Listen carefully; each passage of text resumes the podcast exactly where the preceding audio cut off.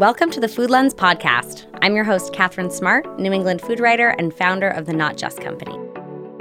And I'm your host, Molly Ford, co founder of the Food Lens, your online resource for the best restaurants, bars, and events in Boston. On each episode of our podcast, we chat with restaurant industry insiders, digging into business, passion projects, and food trends to see what's shaping the New England restaurant scene.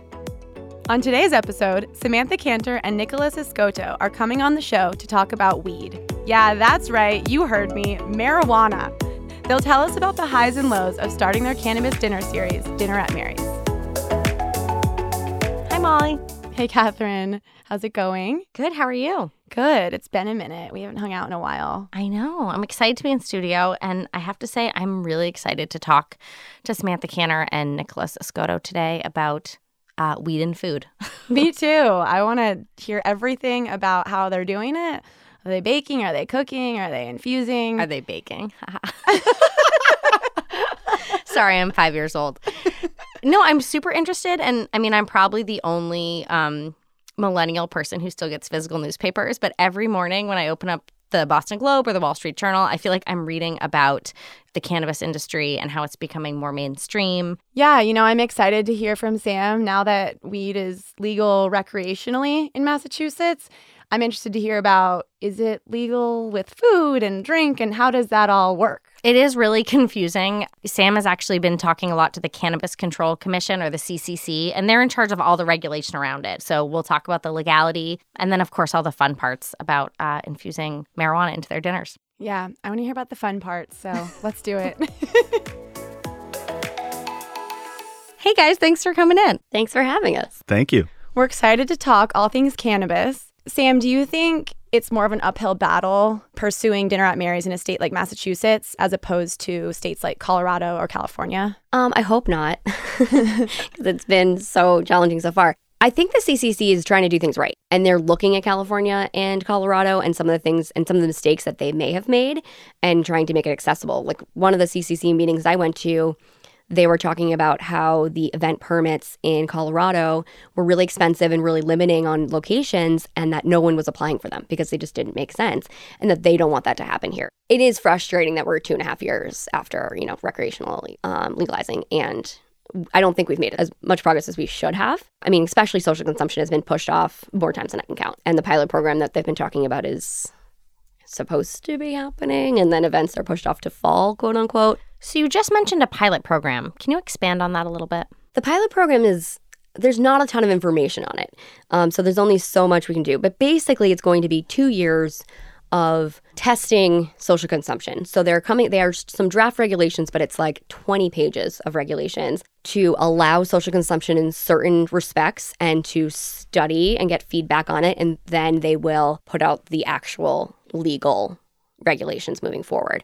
Um, so I think it's a great idea, but it's also holding certain people back for two years. And it'll be interesting to see who really gets to participate. Um, as far as legality goes, again, we're talking about a recreational illegal drug, but the FDA does not have cannabis on their list of approved food additives, which means anywhere in the country, if you're adding it to food, technically that food is adulterated. Cannabis and food, when they're combined, do not change but they haven't proven that through studies yet, is essentially what it comes down to. So I do believe it will be added to the federal list of approved food additives. It's not yet. Um, there's also legislation that's potentially happening that will separate the federal regulations from the state regulations. So the state can decide that you can do this, which is in the works, but again, no idea on what that timeline looks like. And, but wait, so theoretically, obviously, I know like nationally this is still illegal, but theoretically what you're doing is not illegal, right? Because you're gifting the marijuana. And there's it's a gray area. and- There's a gray area involved, and that's that's the issue because it's not like we're we're talking about a recreationally legal drug, Right. but we're talking about something that they haven't studied on how it affects food when you add it to it. So I mean, there's definitely the transactional part. So I mean, we still can't bank the Mm-hmm. Right. same way like anything with cannabis. There's there's credit card processing issues um, because a lot of that's federal. So people ask like, is do you guys have a distribution license? And there isn't one that exists for us Right. currently. So we're not a dispensary. We're not going to be a dispensary. right. Um, so gifting is is what makes sense for us from a legal standpoint. So it's very like waiting Yeah. for things to catch up when we're doing things as legally and as safely as possible, which I think is really what it comes down to. Is they're worried about public safety. They're also worried about making money. Let's be real. Sam, I'm curious about um like the business community too. Have you cuz it sounds like you're pretty engaged in everything that's happening and at least keeping abreast of what's moving and not moving. There's the obviously the policy side of it. Like what about the business community? Do you feel like there's push there or Um, I mean, there is, there's, I mean, there's a bit of a challenge that some people are just kind of money hungry in the business community and want to get involved in cannabis because it looks like the next big thing. But I mean, there's there's a decent amount of crossover. I mean, we did a panel at at Foley and Hoag, and it was a very business focused cannabis conference. I mean, it's you're talking to a, a room full of suits about cannabis, which I didn't see that coming. You know, mm-hmm. like I'm moderating a panel on branding and you know cannabis companies um, at a law firm in the Seaport. Yeah, that's why I was so intrigued when I came across Dinner at Mary's. You know, I attended the 420 event and it looked so cool. I mean, I grew up in California, so you know, I feel like us Californians have always been in tune with this stuff well before any of this little bit of a legalization. different vibe than the puritanical folks? Yeah. Yes. Here in Boston's a little different. Massachusetts is very different. Um, so I was really intrigued going into it. And I mean, this event, I know that they always vary, but the 420 event was more of a mix and mingle past appetizers and food stations. And it was a really fun adventure for me. I mean, it was like a full experiment because, yes, I've dabbled in marijuana, you know, smoking, eating edibles, but I wouldn't say I'm a pro. So I loved how you guys, you know, informed us about dosage and it just felt really it felt really comfortable. And the DJ was great, so it was obviously a lot of fun. but will you guys tell us a little bit about your most recent event because I didn't get to go and it looked really cool on social media. Yeah. So, I mean, our most recent event was definitely a different format. So, what you were saying, we do a lot of mix and mingle because we like the casual aspect. And I think it makes a lot of sense for people that don't have a ton of experience. They can come in, they can leave when they want, that type of thing. Um, but we were getting some requests for seated dinners. And the last one was essentially set up as a wine pairing, but with cannabis. So, we had a cannabis sommelier. He's the only certified uh, sommelier on the East Coast. He goes by the Buddha Som and um, he paired each of our five courses with a different strain that you're actually smoking. Um, so we're, talking about terpenes, so we're talking about flavor profiles the same way you would with wine, but also where you're smelling it, how you're smelling it, um, where it's coming from, soil content, things like that, which are all really similar to kind of a wine pairing experience. That's so interesting. I mean, are you are you telling people how much to smoke before each course or do you, you know, leave it up to them? Um, I how would does say that that's work? more up to them, but it is more of actually how she was just explaining it, how a wine would be. You take the nug, you like hold it in your hand, you look at it, see how it smells, like put it up to your nose just how you would do before you actually break a little bit up. And So- the difference between smoking and edibles is edibles are going to hit you later. So we're much more specific in our edible events on what makes sense dosage wise, starting low and slow uh, with milligrams because it's you're not going to know right away. Whereas smoking, you are going to feel right away. That's really interesting, and I'm that is so much more like a wine dinner, like you were saying, because it really is like on the side as opposed to being a part of the cooking. And I'm I'm curious, uh, Nick, how do how did you come well, up with was those more pairings? of a talking to the actual cannabis som, like, hey, this dish we're using a little bit of citrus in here, something spicy, something earthy. Specifically for the uh, dessert course, we had our peach cobbler, and then he had paired it with this like chocolate strain, so you got like a little bit of earthier notes and a little sweet notes to it too, and complemented that really well. Then we had a seafood dish um, with lobster, and I use like a lemon beurre blanc in there, and that was also paired with a lemon strain. So you're getting that limonene terpene in there, and then you're experiencing the food, a little bit of smoke. So it's kind of goes in hand in hand. Well, it can. Can you explain what terpene is actually for people who might be unfamiliar? And by people, I mean myself. So terpenes are usually like the actual essence of the plant. It does not have any psycho- psychoactive effects to it, and they freeze dry that plant and extract that smell and taste from it, and that's where you're getting these nice terpenes from. okay. And so when you're cooking, are you using like are you making a butter or are you how are you approaching it? Because there's different Uh, ways, right? As far as like the actual infusion, I'm trying to cover everything, like using hash. So like I will do a butter on the spot infuse on the spot with decarb flower. I'll also use butter that I made previously. I'll use oil that I made previously and just kind of go all over the place. Wow. Guys, I have some exciting news for you. Our season one sponsor, Winestyr, is giving away a private at home wine experience in December. The VP of Wine, who is also a certified sommelier, will come to your house with a bunch of wine, of course, to lead your group through a tasting. These experiences are generally around two hours for up to 12 people and is valued at around $700. To enter the giveaway, all you have to do is tell us your favorite part of this episode by leaving a comment on the Foodlens Instagram post. And if you win, feel free to invite me so I can taste some wine with you and your friends. And because traditionally, and I sound very grandmother and, and unknowing here, um, but traditionally, the best, you know, the way to receive the THC is to infuse it in a fat. Is that correct? Right. And so then when you're talking about using, you know, root to tip the whole plant, a lot of that is what for like flavor and smell and essence. And that's not actually what's, you know, giving people the effects of. Yeah, of so for the terpene specifically, that's what it would be. So like terpenes, I would really like I added a little bit of this tangy terpene to the blueberry sauce to give it a little bit of citrus note to it. I added like a little bit of this limonene uh, terpene to the dressing of the arugula that had the lobster on there. So it also gave it some lemon essence in there too.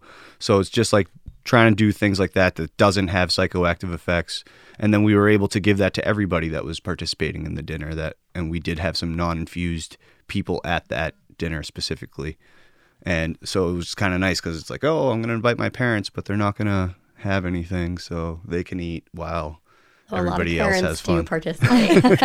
Yeah, it's like Don't want to scare the parents away. Yeah. That's also really interesting, though, too. I kind of love that because there is still, you know, some stigma and people are confused. And I love that idea that, you know, those people can come and sort of dip a toe or just check it out and Yeah. get kind of comfortable with the idea Yeah. and not feel like, oh, well, if I'm not, you know, a big weed user, then that's not for me. or it will never be Yeah, for we, me. we definitely try to make it accessible for everybody. So heavy users to people that have never smoked before in their lives, um, and that's that's one of the things I think we try to set ourselves apart by being available for all levels. And we have a lot of people that are actually I think our clientele is a little bit older than I was expecting them to be, um, as well because that was it's kind of like a resurgence of cannabis. Like they smoked when they were teenagers in their 20s and haven't really since then. So there's a lot of people that were experienced back in the day. Cannabis is really different nowadays and they want to get back into it. Um, and there's a lot of people that like got scared away from it from like a brownie in college and like got too stoned and like didn't know what to do. Um, and so we try to make it really accessible. So it's, and you can change during the dinner. If you're doing a seated dinner, we ask for dosage in the beginning, specifically what they want and let's say they're low dose and then some people will be like you know what? I want to vamp up a little bit and we want to go to higher dose and we'll switch them. Or if they're like you know what? I've been high dose and i'm feeling good. I want no infusion for the last two courses or whatever. So we t- i'm talking to people in between every course to see how they're feeling. Yeah, I mean, I definitely followed your advice when I went to your 420 event. I took it low and slow because I have had that experience Right. with the really potent brownie, and you know, I freaked out and it scared me away for a while. Right. Um, but I had a great time at your event um, following the dosage advice, so I appreciated that. But I want to back up and talk about Dinner at Mary's and the process of becoming a member. Um, you know, paying the fee. Can you walk us through what that what that looks like for someone? Sure. Um, so we we do a very low cost membership, um, and it essentially gives us an opportunity to vet everybody that's a part of Dinner at Mary's. So um, you can essentially apply to be a member. Um, it's a five dollar fee, and if you're approved, then um, you're basically on the list for getting all the invites. And how many events do you think you're you're hosting? Um, we try to do an event monthly. Um, that's a ticketed event. We're doing a lot of private catering as well, so that's kind of anytime that that happens. Um, and we try to mix it up. So sometimes it's going to be a seated dinner, sometimes it'll be mix and mingle. Um, but we we're it, it's it's a challenge to make it happen every month. Um, so we did take a couple of months off when you know Boston became a little bit more sensitive to it. I'll say.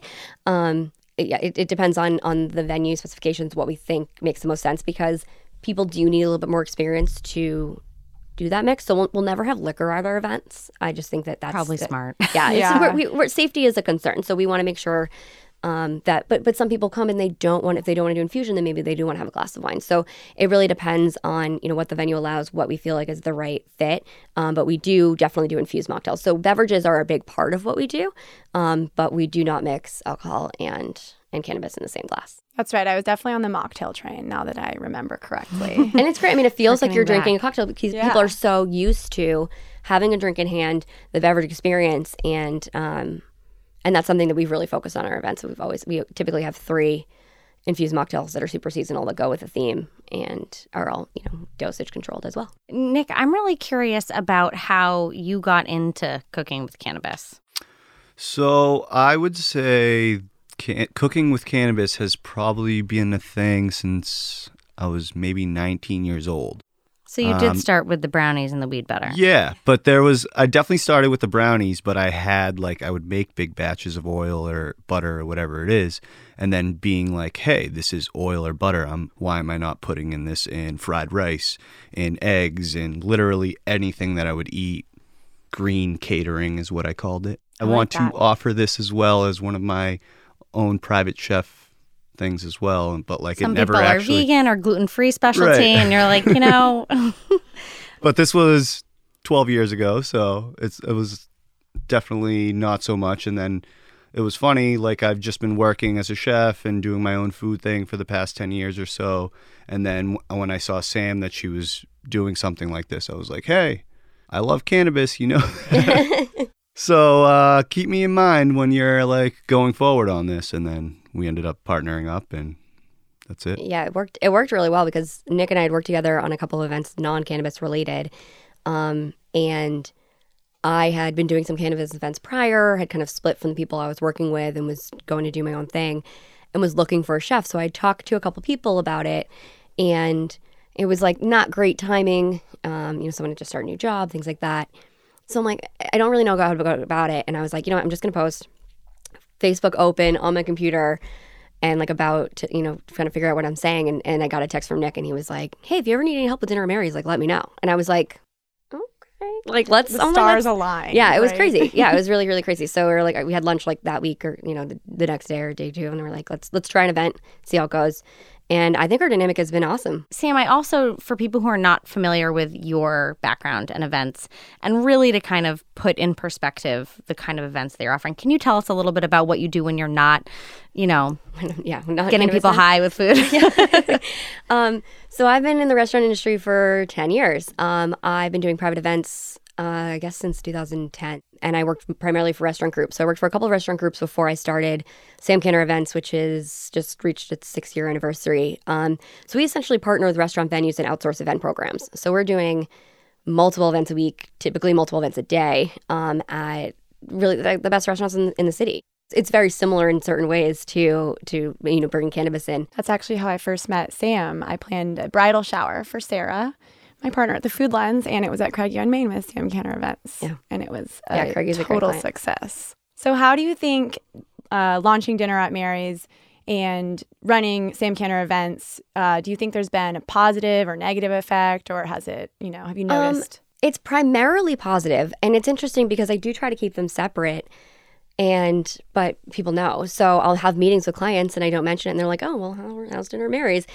And of course, I'm going to answer those questions. And typically, people are really supportive. Um, it has been negative in in small doses where the stigma exists, and there are you know certain clients that don't necessarily want to touch cannabis at all, no matter how they feel about it. Um, but that's come up very, very rarely. For the most part, I'm there, like I'm at certain events that are restaurant based, and people are asking me about the cannabis events more than anything else, because that's what people want to talk about. That's what people want to know about. Um, and I'm hoping that the legislation will catch up so that instead of your corporate holiday wine dinner, you can do a cannabis event if you want to, and really kind of merge the two, um, because I think there is so much synergy between them. What are some of the biggest challenges you guys face? venues for one that's the biggest challenge on my end of trying to find venues that make sense are pro cannabis because there's there's risks involved in, in hosting any event right but um, definitely with cannabis it, it gets complicated um, so finding venues is is our hardest the hardest thing as far as event planning i mean like that i feel totally confident with I totally agree. I think some people are intimidated by this whole, you know, resurgence and these dinners, mm-hmm. but I was so pleasantly surprised when I attended 420 and I thought I was gonna maybe get too high and get scared off. And it was so pleasant. I did make new friends. I had great conversations, and the food started tasting better and better and better. I remember at the end, I had this piece of pineapple that was soaked in um, CBD. Yeah. And it was the juiciest, most intense, intensely amazing pineapple I've ever had in my life. so everything from start to finish was just really enjoyable and chill. There was a DJ, but it wasn't like this crazy house music that gives you a headache. It was very enjoyable. Yeah, it's and we really try to, to create that. Maybe it's Pollyanna of me to think that legislation is going to catch up, but it just seems like the more that the public has these positive experiences, hopefully the easier it'll be for you yeah, for hopefully. you guys. I mean, there's certainly a lag as far as timing goes, but I do think that these events help with the stigma and help to show. I mean, we're not trying to create some crazy, wild, dangerous experience. Like these are high end experiences, and safety is a major concern of ours. We are really focused on safety and people feeling comfortable.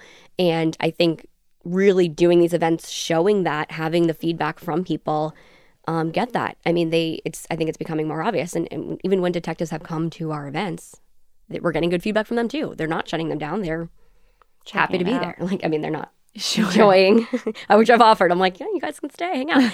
um, but I mean, and, and it's obvious I think to them that they know that we're doing things the way that we should be. We're we're we have a catering permit, like we are serve safe certified, like we are following every rule that exists, um, and being really specific with our dosage and and just being as as safe as we can. Um, and I think it's ho- hopefully that's showing. Well, I'm so impressed. You guys are continuing to execute these these events every single month, and I'm so excited to see what the future holds for you as soon as legislation catches up. yeah. And I'm so excited to see where you are by next year. But I do want to wrap it up uh, with our rapid fire round of questions for Nick. So, Nick, I would love you to name your favorite Boston Dumpling. Um, Gourmet Dumpling House. Dive. Uh, the Bean, but uh, Brendan Behan Pub. Dessert. Uh, bread pudding at Eastern Standard. and lastly, date spot. I haven't been on a date in a while, but I would say Toro.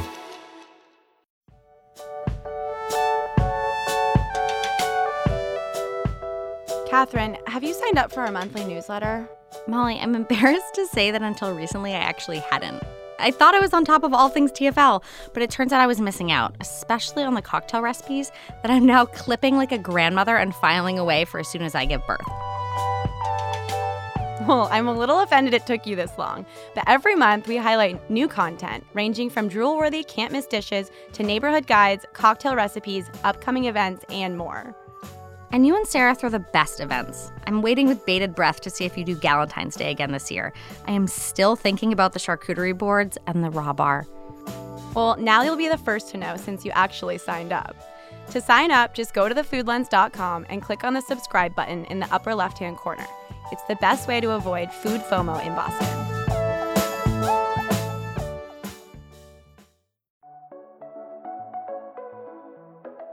This podcast was produced by Ali Pham. A special thanks to the folks at the PRX Podcast Garage. If you enjoyed what you heard, please write us a review on Apple Podcasts or share the show with friends and family. Your help means so much to us. If you haven't already, subscribe to the show and check out thefoodlens.com for the best restaurants, bars, and events in Boston.